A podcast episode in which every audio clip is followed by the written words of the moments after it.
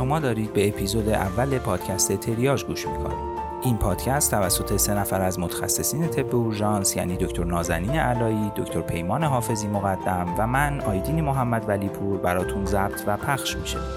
هدف ما اینه که رسانه طب اورژانس برای تمامی اعضای کادر درمان باشیم. این اپیزود در اول خرداد 1401 منتشر میشه.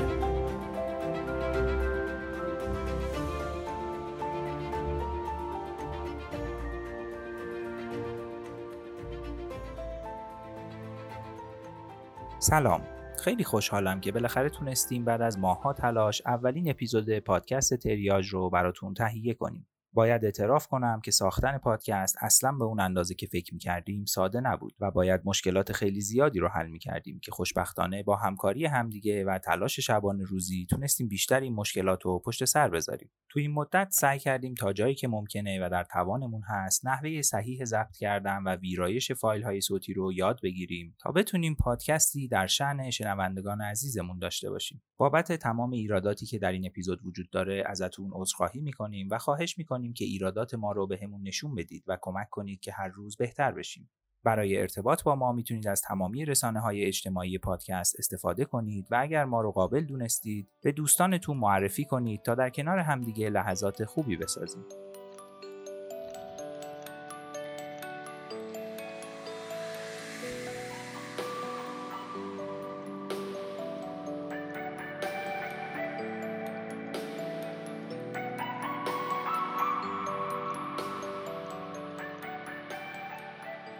سلام. من پیمان حافظی مقدم یکی از اعضای تیم پادکست تریاج هستم. خوشحالم که بالاخره به مرحله انتشار پادکست تریاج رسیدیم و زمینه مساعد ایجاد شد تا تجربه کار در بخش اورژانس رو با همدیگه به اشتراک بگذاریم. خیلی دوست داشتیم و مقدماتش هم فراهم شده بود تا در تولید این پادکست استاد عزیزمون آقای دکتر محشید فر رو هم کنار خودمون داشته باشیم. استادی که ازشون درس‌های علمی و اخلاقی زیادی یاد گرفتیم. ولی متاسفانه ما ایشون رو در شهریور ماه سال 1400 از دست دادیم و به همین دلیل تصمیم گرفتیم اپیزود یک پادکست تریاج رو به ایشون تقدیم کنیم. یادشون گرامی و ماندگار.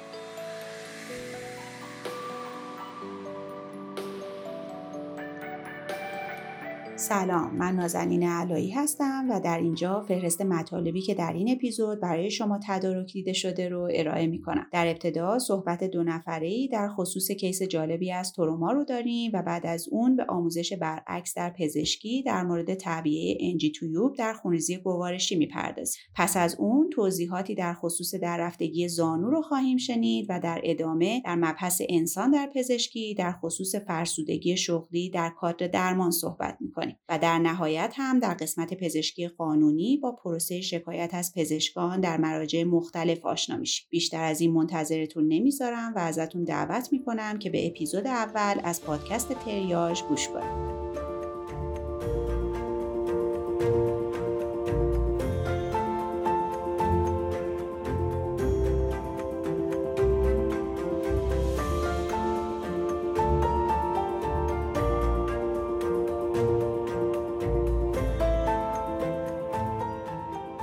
به سراغ اولین case پادکست تریاژ که در اون دکتر حافظی و من تجربه خودمون از یک case تروما رو با شما به اشتراک می‌ذاریم. بیماری که در یکی از شیفت های شلوغ و نفسگیر به بخش اورژانس مرکز تروما در شهر تهران آورده شد و این در حالیه که این center تروما حدود 100 تا 120 بیمار در هر شیفت بیمار داره و معمولا 70 تا 80 درصد بیماران سطح 4 و 5 تریاژ هستند و 20 تا 25 درصد بیماران هم سطح 1 2 و یا 3 در این فضا دو متخصص اورژانس مسئولیت مدیریت بخش و درمان بیماران رو به عهده دارن و با این مقدمه امیدوارم تونسته باشم یه تصور کلی از بخش یاد شده رو در ذهن شما ایجاد کرده باشم.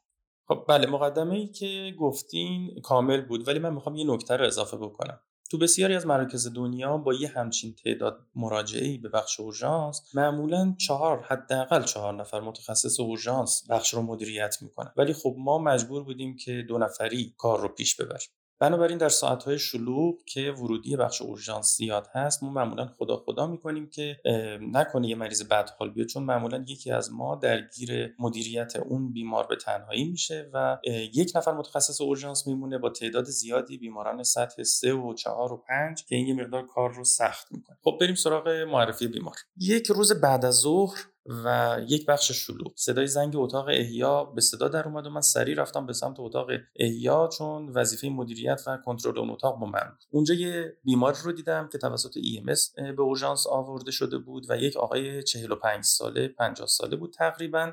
هوشیار بود ولی کاملا بیقرار و پیل به نظر می رسید سریع نفس می‌کشید از عضلات فرعی استفاده می‌کرد و در واقع توی دیسترس تنفسی وقتی شروع کردم پرایمری سروی روش انجام دادن از پرسنل ایمس خواستم که با صدای بلند شرح حالش رو برای من بگه ببینم داستان از چه قرار بوده. گفتش که یک ایشون یعنی بیمار یک کارگری هستش که هین تخلیه بار یک وانت که اون بار وانت هم لوله هایی بوده که برای داربست های ساختمون استفاده می شده یکی از این لوله ها از روی وانت لیز خورده و از طول به قدام قفسه سینش برخورد کرد. خب من طبق روال علمی سعی کردم عمل بکنم. A B C D E رو سعی کردم انجام بدم. راه هوایی بیمار باز بود. گوشیمو از زیر پیراهنش بردم و قفسه سینش رو گوش دادم. کاهش صدای قفسه سینه نداشت و عروق گردنیش هم برجسته نبود. تو این فاصله سیستم پرستاری از بیمار رگ گرفت نمونه های خونش رو سعی کردن بگیرن انفوزیون مایع کریستالوئید براش شروع کردن. تو قسمت D مردمک هاش قرینه بود واکنش داشت اندامهاش رو حرکت می‌داد و GCS در واقع 14 یا 15 بود و همونطور که گفتم یه مقدار بیقرار تو این فاصله فرصتی پیش اومد تا بیمار رو expose بکنن و لباساش رو در بیارن و من بتونم بیمار رو eFAST براش انجام بدم. و اونجا یه چیز عجیب دیدم چیزی که توی کتاب ها زیاد خونده بودم ولی تا به حال در بالین ندیده بودم. یه فلیل چست. خانم دکتر شما تا حالا فلیل چست دیدین؟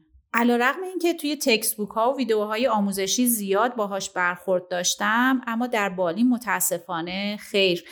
میشه یه مقدار بیشتر توضیح بدین که در بالین بیمار دقیقا چی دیدید؟ اون روز توی قدام قفسه سینش وقتی که لباسا باز شد من دیدم زیر کلاویکل سمت چپش یک دایره کاملا قرمز رنگ که نشون دهنده برخورد یه لوله بود و مارکش روی قفسه سینه گذاشته شده بود. با قطر حدود 15 سانتی متر وجود داره ولی نکتهش این بود که این قسمت از قفسه سینه کاملا شناور بود و با تنفس جابجا جا می‌شد و در واقع نسبت به بقیه قسمت های قفسه سینه حرکات پارادوکس داشت. توی این لحظه علائم حیاتیش یه ضربان قلب حدود 110 تا و درصد اشباع اکسیژنش براش اکسیژن گذاشته بودیم 98 درصد بود. تعداد تنفسش بیشتر از سی تا بود و فشارش هم 110 روی 60 بود.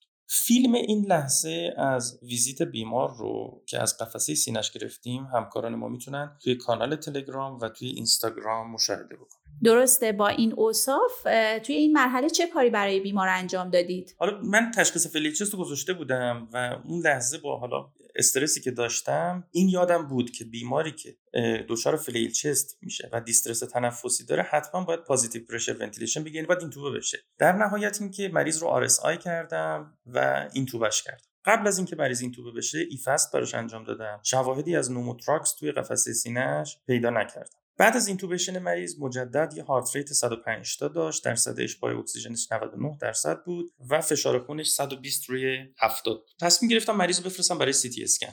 هدفم هم از اعزامش برای سی تی اسکن این بود که اولا ببینم ضایعات همراه داره یا نداره یعنی pneumothorax یا hemothorax همراهش هست یا نه. ثانیا وسعت contusion ریه‌ش رو ببینم که چقدر هست چون احتمال می‌دادم با این اندازه از flail chest و قطعه سینه شناور یه contusion قابل توجهی تو ریه‌هاش ببینم. همزمان با on-call جراحی اون روز تماس گرفتم و شرایط رو براش توضیح دادم چون احساس می‌کردم که این مریض در نهایت احتیاج به مداخله جراحی داره. در نهایت اینطور شد که ما بیمار رو همراه با تهویه مکانیکی سیار و با توجه به اینکه کاملا بدحال به نظر می رسید با یک پرستار و یکی از همکاران کارورز بخش اورژانس برای انجام سی تی اسکن اعزام کردیم. خب اونجا سی تی اسکن قدری فاصله داره داخل همون ساختمونه ولی تا بخش اورژانس کمی فاصله داره. من برگشتم داخل بخش اورژانس تا اینکه مریضا رو ویزیت بکنم ولی حدود 10 تا 15 دقیقه فکر می‌کنم گذشته بود که از بخش سی تی اسکن با من تماس گرفتن و پشت خط کارورز محترمی بود که با بیمار رفته بود پایین و بیمار رو تحت نظر بگیره. ایشون به من گفتش که مریض رو داخل اتاق سی تی اسکن دارم می‌بینم. یک طرف قفسه سینش که ضربه خورده کاملا نسبت به سمت مقابل برجسته تر هست و این قطعه بالا و پایین میره. چه بکنم؟ و من گفتم که چون احساس می‌کردم این همون قطعه flail هست که همکار من داره اونجا می‌بینه و چیزی بوده که منم داخل بخش اورژانس دیدم. فکر نمی‌کردم چیز عجیب غریبی بود اتفاق تازه افتاده باشه. بنابراین بهش گفتم کار خاصی لازم نیست بکنی. بعد از اینکه سی تی اسکنش تموم شد برش گردون بیمار رو به بخش اورژانس. خب بیمار برگشت به بخش اورژانس. منو صدا کردن و گفتن که بیمار برگشته. من بلا فاصله سعی کردم برم که بیمار رو مجدد ویزیت بکنم. وقتی وارد اتاق احیا شدم دیدم اون چیزی که کارورز ما پای تلفن به من گفته بود کاملا درست بود. سمت چپ قفسه سینه کاملا نسبت به سمت مقابل برجسته تر بود و شرایط بالینی بیمار نسبت به زمانی که بیمار برای سی تی اسکن رفته بود فرق کرده بود. بلا فاصله با توجه به اینکه سابقه بیمار رو می‌دونستم ذهنم رفت سراغ آمفیزم زیر جلدی. سمت چپ قفسه سینهش رو لمس کردم یک crepitation واضح داشت. تو این لحظه علائم حیاتی بیمار همچنان پایدار بود یعنی heart rate حدود 100 تا داشت درصد اشباع اکسیژنش حدود 99 درصد بود و فشار خونش هم 130 روی 60 سی تی اسکنش رو که چک کردم یک contusion قابل توجه تو نیمه فوقانی ریه سمت چپ داشت pneumothorax قابل توجهی داشت به اضافه آمفیزم زیر جلدی بسیار شدید. که تایید کننده اون چیزی بود که من توی بالین دیدم در نتیجه از اینجا دیگه کار خیلی سخت نبود. من یه chest tube براش تعبیه کردم و آمفیزمش طی ساعتهای آینده کاهش پیدا کرد. ریه ها expand شد و بیمار به بخش ICU منتقل شد. نهایتا چه اتفاقی برای بیمار افتاد؟ این بیمار خوشبختانه سرنوشت خوبی داشت. بیمار بعد از چند روز به اتاق عمل منتقل شد. عمل fixation دنده ها توسط جراح انجام شد. بعد از پنج روز extube شد و از اون فاصله بعد از حدود 13 روز کلا از بیمارستان مرخص شد. با حال قابل قبول. پس case ما شد یک flail chest. ما با یه flail chest برخورد کردیم که دو تا بحث می‌تونیم در ارتباط با اون مطرح بکنیم. نکته اول اینکه در بیمارانی که با flail chest ویزیت می‌کنیم چه زمانی احتیاج به positive pressure ventilation؟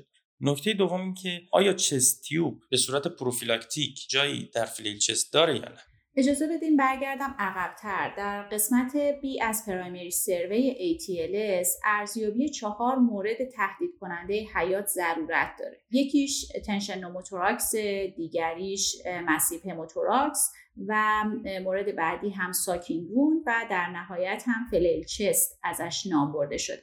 سه مورد اول که مورد بحث ما نیستن و الان بحث بیشتر focus روی flail chest هست. در خصوص سوال اول شما و positive pressure ventilation باید بگم که بر اساس literature در چهار مورد اندیکاسیون داره که از PPV یا همون positive pressure ventilation استفاده بکنیم. یکیش large flail chest هست دیگریش paradoxical movement که به خاطر افزایش تلاش تنفسی اندیکاسیون پیدا می‌کنه.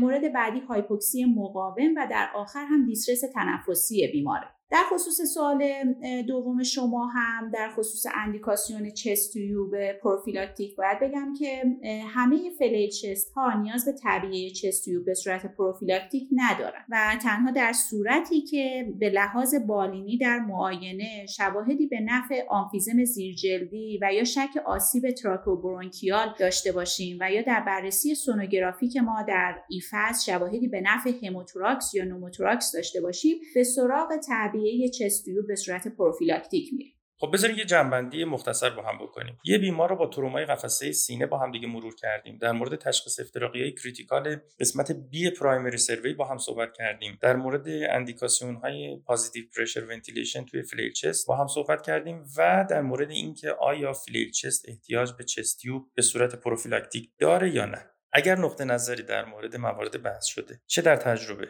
و چه بر اساس رفرنس ها دارین لطفا با ما در میون بذارید امیدوارم نکات کیس مطرح شده. برای شما در بالین کاربرد داشته باشه.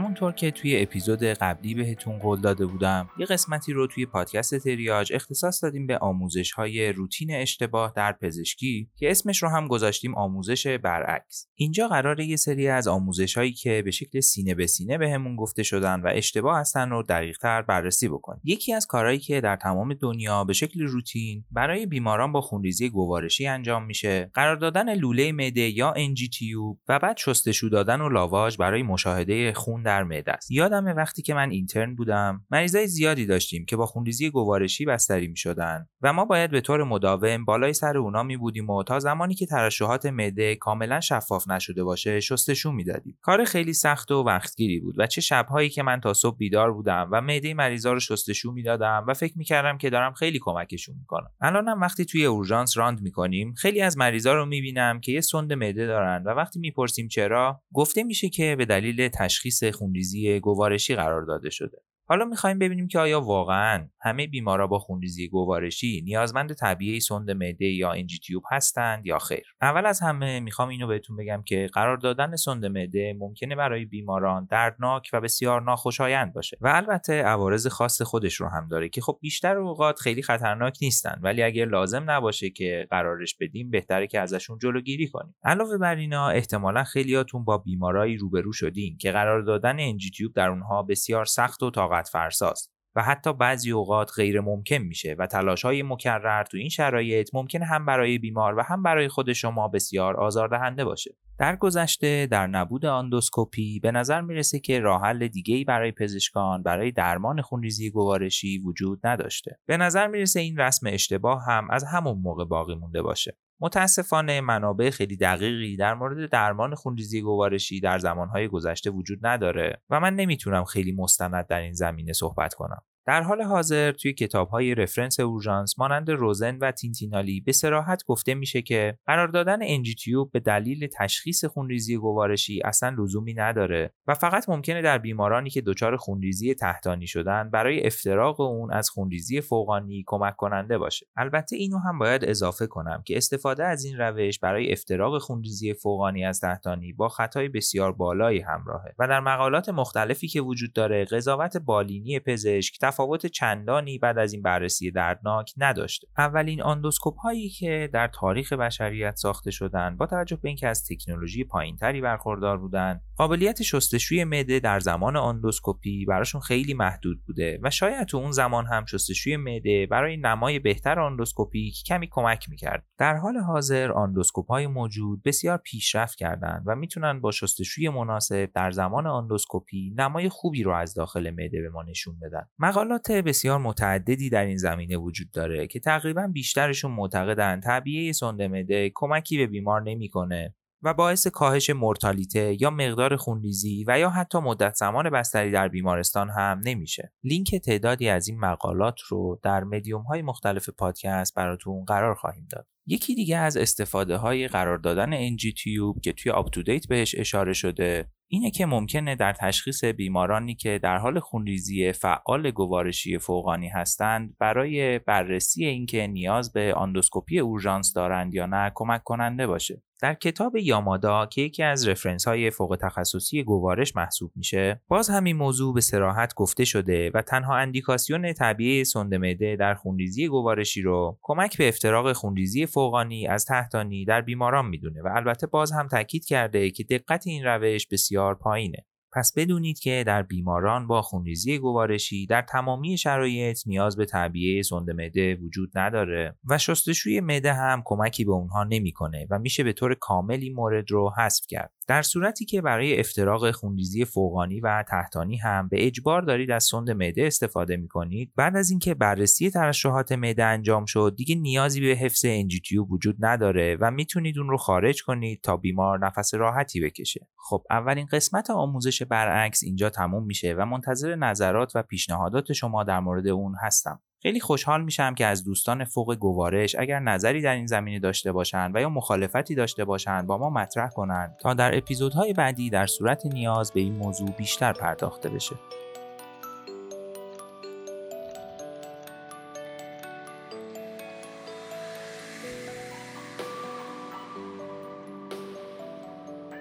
امروز به بررسی نیدیسلوکیشن یا دررفتگی زانو می‌پردازیم و باید در نظر داشته باشیم که در بیشتر مواقع نیدیسلوکیشن به دنبال تروماهای های انرژی مثل تصادف وسیله نقلیه موتوری در برابر آبر پیاده و یا دو وسیله نقلیه موتوری در برابر هم و یا های ورزشی مثل فوتبال اتفاق میافته. به طور کلی بر اساس موقعیت استخوان تیبیا در برابر دیستال استخوان فمور در رفتگی زانو به چهار حالت قابل تقسیمه.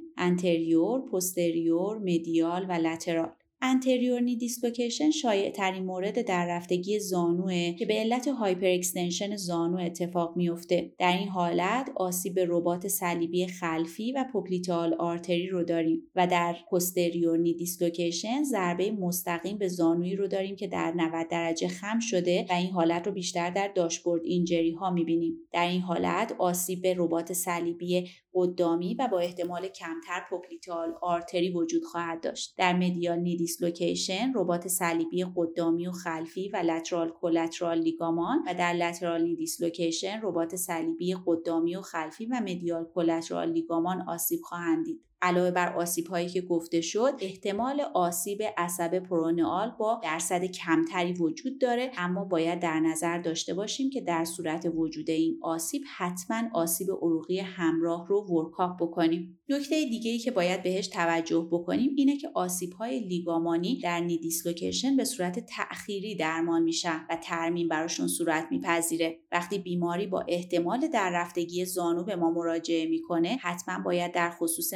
مکانیسم آسیب از بیمار سوال بپرسیم و در خصوص تشخیص نیدیسلوکیشن زن بالینی قوی داشته باشیم. اهمیت این قضیه زمانی بیشتر میشه که بیمار شرح حالی مبنی بر در رفتگی زانو در محل حادثه رو به ما میده و در ادامه بیان می‌کنه که زانو در همون محل حادثه به موقعیت اصلی خودش برگشته و بنابراین ما دفرمیتی واضحی در محل مفصل زانو نمی‌بینیم. با بیان این نکته به این نتیجه می‌رسیم که تمام بیمارانی که به تریاژ بیمارستان مراجعه می‌کنن برای بررسی perfusion اندام و احتمال آسیب popliteal artery باید admit و تحت observe و workup متعاقب قرار بگیرن و بنابراین در بدو ورود ما امکان discharge هیچ بیماری رو نداریم. بعد از admit بیمار به اورژانس و شرح حالی که مبنی بر در رفتگی زانو به ما میده و ظن بالینی که به در رفتگی زانو داریم به سراغ معاینات فیزیکی میریم. چیزی که در اینجا بیشتر از همه اهمیت برای ما داره چک نبض distal و چک function عصبرسانی distal ه. چک function عصبرسانی distal در دو حیطه حس و حرکت صورت می‌گیره. به چه ترتیب؟ به این ترتیب که برای بررسی حس در صورت اختلال در این هیته هایپوستزی در وب یک اندام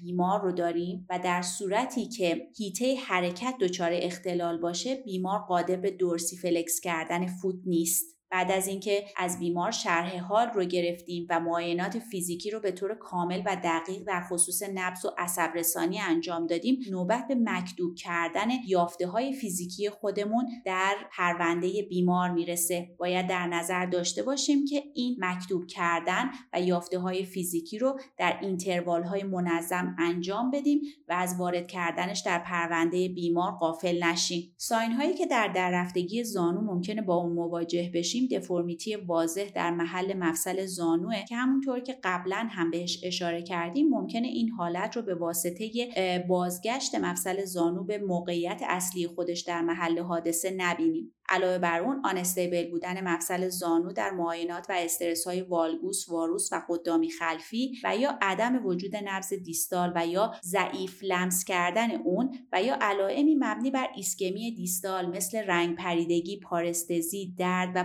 پارالیز خواهد بود. برای پیگیری بهتر بیماران این sign ها به دو دسته soft sign و hard sign تقسیم شدن. hard sign ها شامل عدم وجود نبض ایسکمی اندام خونریزی ضرباندار هماتوم در حال گسترش و bruit یا thrill بر روی شریانه و در مقابل اون soft sign ها شامل نبض غیرقرینه و پارستزیه که در ادامه در خصوص اینکه به چه شکل hard sign و soft sign به کمک ما برای management بیمار میاد صحبت می‌کنیم. بعد از اینکه به تشخیص در رفتگی زانو رسیدیم نوبت به جا اندازی در رفتگی می‌رسه. برای جا اندازی در رفتگی زانو باید traction به صورت طولی برای بیمار ایجاد بکنیم. و باید در نظر داشته باشیم که در حین جا اندازی بر روی حفره پوپلیته هیچ فشاری ایجاد نکنیم و نهایتا فمور رو در alignment نرمال خودش قرار بدیم. بعد از انجام جا اندازی آتل بلند خلفی در flexion 15 تا 20 درجه برای بیمار تعبیه می کنیم و با توجه به اینکه برای بیمار manipulation انجام دادیم مجدد چک neurovascular distal رو انجام میدیم و نتایج اون رو در پرونده مکتوب می کنیم و اون رو در interval های منظم تکرار می کنیم حالا و بعد از جا اندازی بر اساس hard sign و soft sign management بیمار رو ادامه میدیم. در صورت وجود hard sign مشاوره اورژانس جراحی و عروق برای بیمار درخواست می‌کنیم و در صورت وجود soft sign انجام سیتی آنژیوگرافی و یا سونوگرافی داپلر رو مد نظر قرار میدیم. اما در صورتی که نه hard sign و نه soft sign برای بیمار وجود داشته باشه به سراغ بررسی ankle brachial index به اختصار ABI میریم. در صورتی که این index زیر 9 دهم باشه به سراغ سیتی آنژیو و یا سونوگرافی داپلر میریم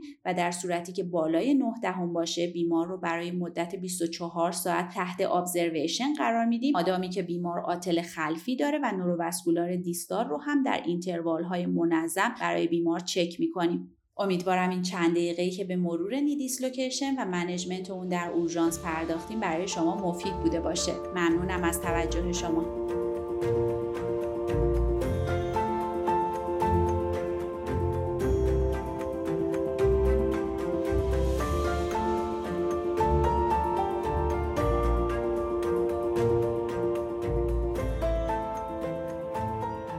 می‌رسیم به قسمتی از پادکست که موضوعات خیلی جدیدی رو براتون می‌خوایم مطرح کنیم. تو قسمت انسان در پزشکی در مورد علوم انسانی مرتبط مثل فلسفه پزشکی، اخلاق پزشکی و همینطور مباحث مربوط به سلامت پزشکان و کادر درمان صحبت خواهیم کرد. با توجه به شرایط پاندمی اخیر یکی از موضوعاتی که بسیار اهمیت داره و متاسفانه خیلی هم بهش پرداخته نشده، بحث سلامت جسم و روان در کادر درمانه و تو اولین قسمت از این بخش جذاب می‌خوایم نگاهی به اصول اولیه سلامت در کادر درمان داشته باشیم. توی زبان فارسی ما برای هر دو کلمه ولنس و هلت از سلامتی استفاده می‌کنیم در حالی که سلامتی در واقع معنی معادل کلمه ولنس در انگلیسیه و برای اینکه با کلمه هلت اشتباه نشه برای اون از کلمه تندرستی استفاده خواهم کرد برخلاف تصور خیلی ها سلامتی فقط در مورد بیماری های جسمی به تنهایی صحبت نمی‌کنه. سلامت شامل شرایطی از تندرستی فیزیکی و فکریه که توی اون تعادل بین کار و زندگی شخصی هم نقش مهمی داره. برای اینکه درک صحیحی از استرس داشته باشیم از مفاهیمی که آقای هانس سلیه توی کتاب The Stress of Life نوشته استفاده خواهیم کرد. باید بدونید که ایشون یک متخصص قدرت کاندید جایزه نوبل پزشکی بودند که اولین مفاهیم فیزیولوژیک استرس رو در سالهای 1940 بررسی کردند و یک سندروم جدید به نام General Adaptation Syndrome یا سندروم سازگاری عمومی برای بررسی اثرات استرس تعریف کردند. این تحقیقات در نهایت باعث کشف نقش محور هیپوتالاموس هیپوفیز و آدرنال در استرس شد. ایشون استرس رو بدین شکل تعریف می‌کنه. یک پاسخ غیر اختصاصی به هر گونه نیاز بدن. باید بدونید که استرس ها هم می‌تونن مثبت باشن و هم می‌تونن منفی باشن ولی در نهایت تأثیری که می‌ذارن یکسانه. به عنوان مثال به دنیا اومدن یک فرزند می‌تونه همون واکنش هایی رو در بدن به شکل فیزیولوژیک ایجاد کنه که از دست دادن یک عزیز یا حتی گرسنگی طول کشیده می‌تونن این واکنش ها رو ایجاد کنن. سندروم سازگاری عمومی به سه فاز متفاوت تقسیم میشه. به فاز اول هشدار یا آلارم میگیم که توی اون بدن شروع به ترشح هورمون‌های آدرنالین، نور آدرنالین و کورتیزول می‌کنه. به فاز دوم مقاومت یا resistance میگیم که توی اون بدن در حال پاسخ به عامل استرس و در صورتی که بتونه بر اون غلبه کنه شروع به برگشتن به حالت تعادل خواهد کرد. در صورتی که حالت تعادل ایجاد نشه وارد فاز سوم میشیم که بهش فرسودگی یا اگزاسشن گفته میشه. در این حالت بدن قابلیت سازگار شدن خودش رو از دست میده و باعث بیماری خواهد شد. احتمالا در پاندمی اخیر با کلمه فرسودگی خیلی مواجه شدیم که الان در واقع تعریف فیزیولوژیک اون رو براتون ارائه کردم. در ادامه کارهای آقای سلیه روانپزشکا یک سیستم نمردهی به عوامل استرسا ایجاد کردند که معروف به Social Readjustment Rating Scale یا SRRS تو این سیستم نمره دهی بالاترین عامل استرس مرگ شریک زندگی هست که نمره 100 رو می‌گیره ولی وقایع مثبت مثل ازدواج هم نمره های بالایی مثل عدد 50 دارن در تحقیقات انجام شده دیده شده که افرادی با مجموع نمره 150 در یک سال گذشته حدود 50 درصد احتمال ایجاد یک بیماری یا اتفاق تهدید کننده حیات براشون به وجود اومده. البته انتقادات زیادی به این سیستم وارده ولی برای نشون دادن نحوه تاثیر استرس در بدن انسان می‌تونه مثال خوبی باشه. البته باید اینجا ذکر کنم که مکانیسم دقیق تاثیر استرس در ایجاد بیماری های مختلف هنوز به طور کامل شناخته نشده و به هیچ عنوان نباید اینطور در نظر گرفت که ایجاد بیماری های مزمن و یا خطرناک مانند دیابت و یا انواع بدخیمی ها فقط در اثر استرس قابل توجیهه چیزی که خیلی از علاقمندان و باورمندان به شبه علم های مختلف بسیار روی اون تاکید دارند و البته ما به شدت با این نوع نگاه مخالفیم. حالا که با مفاهیم اولیه استرس و تغییرات فیزیولوژیک ناشی از اون در بدن انسان آشنا شدیم می‌رسیم به صحبت در مورد وقایع متعددی که برای کادر درمان در حین کار ممکنه پیش بیاد و باعث استرس های زیاد و تغییرات فیزیولوژیک گفته شده در اونها بشه. دلایل خیلی زیادی برای ایجاد استرس در کادر درمان مخصوصا در اورژانس وجود داره که می‌تونیم لیست بسیار زیادی از اونها رو خودمون هم بنویسیم. بنابراین من دیگه مثالهاش رو براتون ذکر نمی‌کنم. عوامل استرس های خارج از محیط کاری هم در محیط های اورژانس بسیار شایع. از جمله اتفاقاتی که در زمینه شکایات مختلف بیماران ممکنه بیفته و یا حتی خشونت هایی که ممکنه در حین انجام وظیفه و حتی خارج از ساعات کاری از طرف بیماران یا همراهان اونها فرد رو تهدید کنه. در سالهای دهه 70 میلادی مفهومی به نام برناوت در مقالات روانپزشکی و اجتماعی ایجاد شد که به ترکیبی از فرسودگی در سه حیطه فکری، احساسی و فیزیکی گفته میشه و برای اندازه‌گیری اون هم سیستم نمره دهی وجود داره و یکی از مثالهای اون MBI HSS هست. این سیستم نمره دهی در مورد شغلهای مختلف از جمله معلمین و کادر درمان به طور اختصاصی هم ایجاد شده و انواع فرسودگی ها رو پوشش میده. در مورد تمام سیستم های نمره دهی که تا به حال از اونها صحبت کردیم در مدیوم های مختلف پادکست براتون پست هایی رو قرار خواهم داد. با توجه به محیط شغلی احتمال ایجاد برناوت در تمامی کادر درمان شاغل در اورژانس بسیار بالاست و می‌تونه عوارض بسیار سنگین فیزیکی و اجتماعی برای شاغلین اورژانس داشته باشه. مطالعه کوهورت جالبی بین سالهای 1994 و 2018 برای متخصصین اورژانس در آمریکا انجام شد که متوجه شدن حدود یک سوم افراد دخیل در مطالعه علائم برناوت رو از خودشون نشون می‌دادن. با این حال بسیار جالبه که بدونید رضایت شغلی در این افراد بسیار هم بالا بوده. دلایل زیادی وجود داره که یه عده علاقمند به کار کردن در اورژانس هستند که از اونها می‌تونیم به هیجان و آدرنالین بالا و همینطور احساس نجات دادن جان افراد اشاره کنیم. احتمالا چون کار کردن در اورژانس باعث درگیر شدن زیاد فرد و حتی در شرایط خاصی باعث پاداش های فراتر از حد انتظار احساسی میشه افراد شاغل در اورژانس ممکنه که به طور کامل غرق در شغلشون بشن و از رسیدگی به خودشون به شکل ناخودآگاه باز بمونن در قسمت های بعدی انسان در پزشکی به روش های مختلفی که می‌تونیم از اونها برای کاهش فرسودگی شغلی استفاده کنیم به طور مفصل خواهیم پرداخت. خوشحال میشم اگر دوستان روانپزشک یا روانشناسی که بین شما هستند برای ما نکات بیشتری رو در این زمینه ارسال کنند تا بهمون به کمک کنند که این موضوع مهم رو بهتر پوشش بدیم.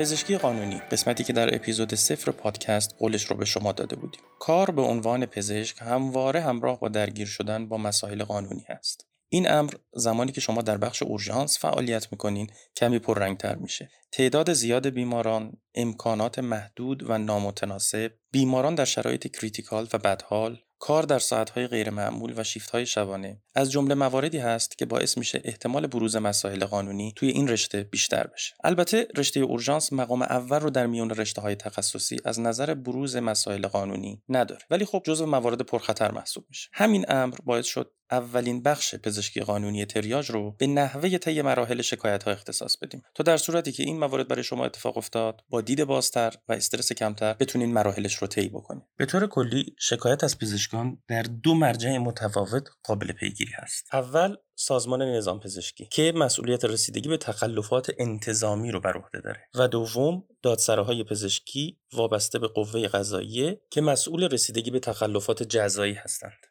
تخلفات انتظامی که در سازمان نظام پزشکی بررسی میشه در واقع نقض مناسباتیه که نظام سنفی پزشکان که همون نظام پزشکی هست براشون تعیین کرده و در واقع انجام این امور بالقوه جرم محسوب نمیشه. ولی تخلفات جزایی اموری هستند که بالقوه جرم هستند و قانونگذار براشون در قانون مجازات تعیین کرده. برای اینکه این دو نوع تخلف یه مقدار مشخص تر بشن من سعی می‌کنم با یک مثال تفاوت بین این دو رو توضیح بدم. شما تصور بفرمایید به عنوان یک متخصص اورژانس فارغ التحصیل میشین و موظف هستین که طرح خودتون رو در یکی از شهرهای دور طی بکنین و بعد می‌تونین منتقل بشین و در شهر تهران ادامه طبابتتون انجام بدین. ولی به دلیل مشکلاتی که دارین در یک درمانگاه خصوصی در شهر تهران مشغول فعالیت هستین. در حالی که پروانه طبابت در تهران رو ندارید بیماری به علت پارگی تاندون کف دست به شما مراجعه می‌کنه و شما تحت شرایط استریل با رعایت کردن تمام قوانین پزشکی کف دست بیمار رو تاندونش رو ترمیم می‌کنین پوست رو ترمیم می‌کنین و بیمار مرخص میشه میره. بعد از یک ماه بیمار متوجه میشه که این تاندونش توسط یک جراح دست ترمیم نشده بلکه توسط یک پزشک متخصص اورژانس ترمیم شده. تصمیم می‌گیره که از شما شکایت بکنه.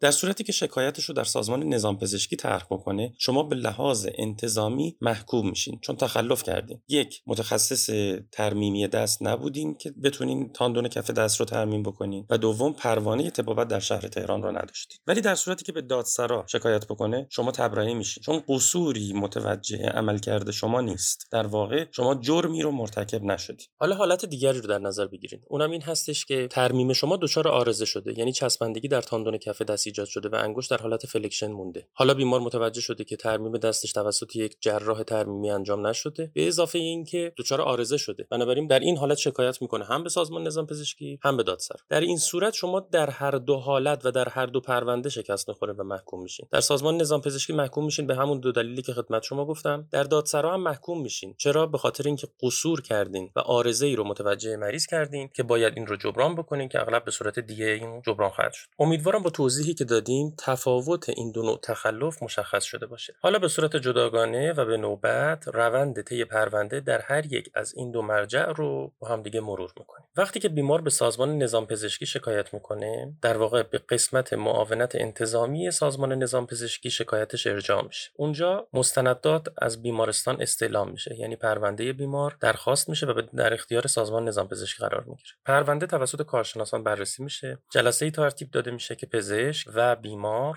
و کارشناسان تو اون حضور دارن. به نوبت وارد میشن توضیحاتشون رو میدن. مستندات هم بررسی میشه و بر اساس اون مشخص میشه تخلف انتظامی صورت گرفته یا خیر. احکامی که صادر میشه حالت جزایی نداره بلکه حالت انتظامی داره. مثلا توبیخ شفاهی یا توبیخ کتبی با درج در پرونده پزشک یا توبیخ کتبی با درج در پرونده و ثبت در مجله نظام پزشکی. می‌تونه به صورت محرومیت از طبابت باشه که زمانش می‌تونه سه ماه یک سال پنج سال یا دائم باشه. اگر هر یک از طرفین چه پزشک و چه بیمار. نسبت به حکمی که صادر شده معترض باشن می‌تونن درخواست تجدید نظر بدن نسبت به حکم هیئت بدوی. و این مجدد در هیئت تجدید نظر و در صورتی که مجدد اعتراض صورت بگیره در هیئت عالی مورد بررسی قرار می‌گیره. و اما می‌رسیم به مسیر دوم یعنی شکایت به دادسرا. این مسیر واقعا هم پر استرس تره و هم یه مقدار پیچیده تره. توی این مسیر بیمار مراجعه می‌کنه به دادسرا که در برخی از شهرهای بزرگ اصلا دادسراهای پزشکی حالت مجزا داره مثل تهران. به دادسرا شکایت خودش اعلام می‌کنه پرونده برای بررسی تخصصی ارجاع میشه به کمیسیون تخصصی پزشکی قانونی که مثلا در شهر تهران این کمیسیون ها یه شعبش در خیابون مقدس اردبیلیه یکی دیگه هم در شهرک غرب. از اونجا نامه ای برای پزشک ارسال میشه و توش مشخص میشه که نسبت به کدوم بیمار از پزشک شکایت شده و ازش می‌خوان با حضور در کمیسیون تخصصی پزشکی قانونی توضیحات خودش رو به صورت کتبی ارائه بده. پس اگر ما رو برای جلسه ادای توضیحات خواستن شما اونجا لازم نیست توی جلسه ای شرکت بکنین. اونجا شما تشریف می‌برین فرمی بهتون میدن و توضیحات خودتون در ارتباط با پرونده اونجا ثبت می‌کنین. نکته که در اینجا اهمیت داره اینه که قبل از اینکه برین برای ادای توضیحات حتما پرونده رو مطالعه بکنید و یه خلاصه ای از اون چیزی که می‌خواین بنویسین تو ذهنتون باشه. چون در برخی از موارد توی خود کمیسیون پرونده در اختیار شما قرار نخواهد گرفت. اغلب چند هفته بعد مجدد نامه برای شما میاد و شما رو برای شرکت در جلسه کمیسیون پزشکی قانونی دعوت می‌کنه. شما در اون جلسه حاضر میشین. روال به این ترتیب هست که کارشناسایی که توی جلسه حضور دارن تعدادشون فرده. یعنی در جلسه اول مثلا سه تا اگه به تجدید نظر بخوره 5 تا 7 تا 9 تا 11 تا و 13 تا. اول پرونده رو مورد بررسی قرار میدن و بعد از شاکیان می‌خوان که توضیحات خودشون رو ارائه بدن. بعد اونا از اتاق خارج میشن و تیم درمان و پزشک وارد اتاق میشن و توضیحات رو در ارتباط با پرونده و بیمار میشنون. بعد از اینکه مستندات پرونده کامل بررسی شد توضیحات هم شاکی و هم پزشک شنیده شد یک جلسه در واقع به صورت مشورتی برگزار میشه و به دو تا سوال جواب داده میشه. اول اینکه آیا قصوری در ارتباط با درمان از طرف تیم درمان صورت گرفته یا نه؟ اگر اینطور تشخیص داده بشه که قصوری اتفاق نیفتاده بلافاصله خب پرونده مختومه میشه و تمام میشه. ولی اگر به این اتفاق نظر برسن که قصور اتفاق افتاده باشه بر حسب فرمولی که وجود داره و یکی از اعضای کمیسیون که معمولا یک متخصص پزشکی قانونی و آشنا با جلسات کمیسیون هست میزان قصور مشخص میشه. چهار تا فاکتور شدت بیماری وجود بیماری زمینی کوتاهی بیمار و همراهانش در پیگیری روند درمان. و خود قصور تیم درمان اینا مواردی هستش که به صورت غالب میزان قصور رو مشخص می‌کنه. در نهایت درصد قصوری که توسط کارشناسا تعیین میشه به شما از طرف کمیسیون ابلاغ نمیشه بلکه به دادسرا میره و دادسرا به صورت یک حکم رسمی اون رو به شما اعلام می‌کنه. در طی این روند من خودم دو اشکال می‌بینم. البته این دو اشکالی که من خدمت شما عرض می‌کنم نظر شخصی من هست. نکته اول این که در صورتی که پرونده مختومه بشه توسط کارشناسان اون به شما نه توسط دادسرا اعلام میشه نه توسط کمیسیون پزشکی قانونی و شما مدت ها استرس خواهید داشت که آیا حکم من تبرئه بوده یا محکوم شده. نقطه ضعف دیگری که به نظر من وجود داره این هستش که توضیحاتی که در کاغذ مربوط به ادای توضیحات در جلسه اول شما ارائه میدین اغلب زیاد بهش دقت نمیشه و خونده نمیشه. بنابراین من همواره توصیه می‌کنم علیرغم اینکه شما ادای توضیحات رو به صورت کتبی به کمیسیون پزشکی قانونی ارائه دادین همواره در جلسات کمیسیون به صورت حضوری شرکت بکنید. چون در بسیاری از موارد توضیحاتی که اونجا میدین بسیار موثر خواهد بود. همونطور که قبلا هم گفتیم حکم کمیسیون پزشکی قانونی به وسیله سامانه سنا به شما اعلام میشه و در همون حکم هم اعلام می‌کنن در یک تاریخ مشخص باید به دادسرا مراجعه بکنید هدف از تشکیل این جلسه این هستش که مستندات پرونده کامل بشه و در واقع پرونده آماده ارسال برای دادگاه و نزد قاضی بشه. بنابراین روزی که شما تشریف می‌برین دادسرا با یک دادیار یا یک بازپرس پرونده بر حسب اینکه نوع پروندهتون به چه شکل باشه و منجر به فوت شده باشه یا نه دیدار می‌کنید. در اونجا یه سری مدارک از شما تحویل می‌گیرن. مثلا کپی کارت ملی یا بیمه نامه مسئولیت شما. و پرونده رو تکمیل می‌کنن و شما اونجا در صورتی که اعتراضی نداشته باشین با خط خودتون می‌نویسین که من نسبت به این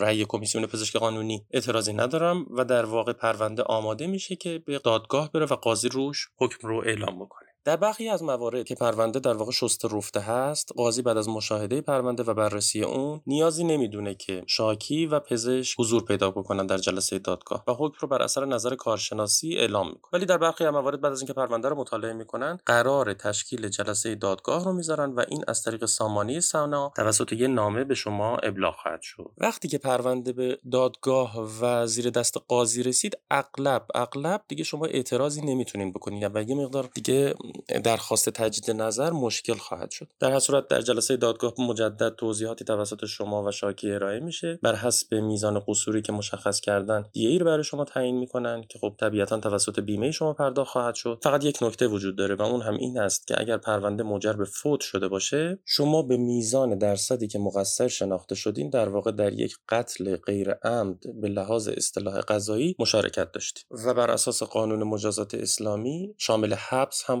خواهید شد. خوشبختانه در حال حاضر طبق قوانینی که وجود داره می‌تونن زمان حبس رو به پرداخت مبلغی به عنوان جریمه تبدیل بکنن که در واقع بهش بدل از حبس میگن. در واقع به ازای هر یک روز شما مبلغی رو پرداخت می‌کنید که به حبس نرید و محدوده این مبلغ بدل از حبس در حال حاضر یه چیزی بین حدود 5 تا 20 25 میلیون هست. و بعد از اینکه جلسه دادگاه به پایان رسید معمولا به فاصله یک تا دو هفته حکم از طریق سامانه سنا برای شما ارسال خواهد شد. در مرحله بعد شما مستندات مربوط به دادگاه رو به بیمهتون می‌برین ارائه می‌کنین. بیمه چکی رو برای شما صادر می‌کنه. به مبلغ دیگه ای که باید پرداخت بکنین. شما اون چک رو تحویل سیستم قضایی میدین و مبلغ مربوط به بدل از حبس رو هم نقدا از طریق کارت خان پرداخت می‌کنین که این رو هم اگر به صورت یکجا پرداخت بکنین درصدی رو به عنوان تخفیف سیستم قضایی برای شما در نظر می‌گیره. و به این ترتیب پرونده مختومه میشه و نامه مربوط به مختومه شدن هم از طریق سیستم سنا برای شما ارسال میشه و اون رو شما پیش خودتون نگه میدارید. و در انتها ذکر چند نکته. نکته اول بدون بیمه مسئولیت تحت هیچ شرایطی تبابت نکنید. حتی اگه همین امشب هم می‌خواین برین سر شیفت و بیمه ندارین شیفتتون رو عوض بکنین. اول خودتون رو بیمه مسئولیت بکنین و بعد برین شیفت. بسیار نکته مهمیه. نکته بعد این هستش که از حضور در جلسات کارشناسی مربوط به پزشکی قانونی امتناع نکنید. توضیحاتی که اونجا در عین آرامش ارائه می‌کنین به حل شدن مسئله بسیار کمک می‌کنه و اونها مقصر حضور ما در اون جلسه نیستن و اصلا لزومی نداره ما با گارد وارد جلسه بشیم. احتمال داره شرایط رو یه مقدار پیچیده تر بکنه در طی مراحل رسیدگی به پرونده چه توی سازمان نظام پزشکی چه توی دادسراهای پزشکی و جلسات کمیسیون پزشکی قانونی اون چیزی که به داد ما می‌رسه نوت هایی هست که ما تو پرونده می‌ذاریم. بنابراین سعی بکنیم نوت های پروندهمون خیلی خوشخط نوشته بشه پررنگ نوشته بشه خانا باشه و بر اساس حقایقی باشه که در شیفتمون اتفاق میفته قبول دارم صحبت هایی که توی این چند دقیقه کردیم یه مقدار نگران کننده و استرسا بود ولی در انتها می‌خوایم یه خبر خوب بدیم و اونم این هستی است که اغلب پرونده هایی مورد بررسی قرار می‌گیره به براعت تیم درمان ختم میشه و در موارد نادری تیم درمان مقصر شناخته میشه. و امیدوارم صحبت که کردیم یه مقدار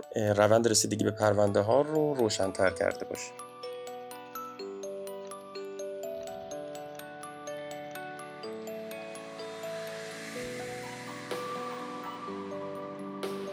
خب اینجا به آخر اپیزود یک پادکست تریاج می‌رسیم. امیدوارم که تونسته باشیم حداقل قسمتی از انتظارات شما عزیزان رو برآورده کنیم. همونطور که تو اپیزود صفر پادکست هم گفتیم درهای این رسانه برای کادر درمان تا همیشه باز خواهد بود. ما منتظر انتقادات و پیشنهادات شما عزیزان هستیم و حتما منتظر روزی هستیم که شما رو به عنوان مهمان در پادکست هم ببینیم. نهایت سعیمون رو خواهیم کرد که اپیزود بعدی رو هرچه سریعتر در اختیارتون قرار بدیم و امیدوارم که تا اون روز تنتون نیازمند طبیبانت بورژانس نباشه.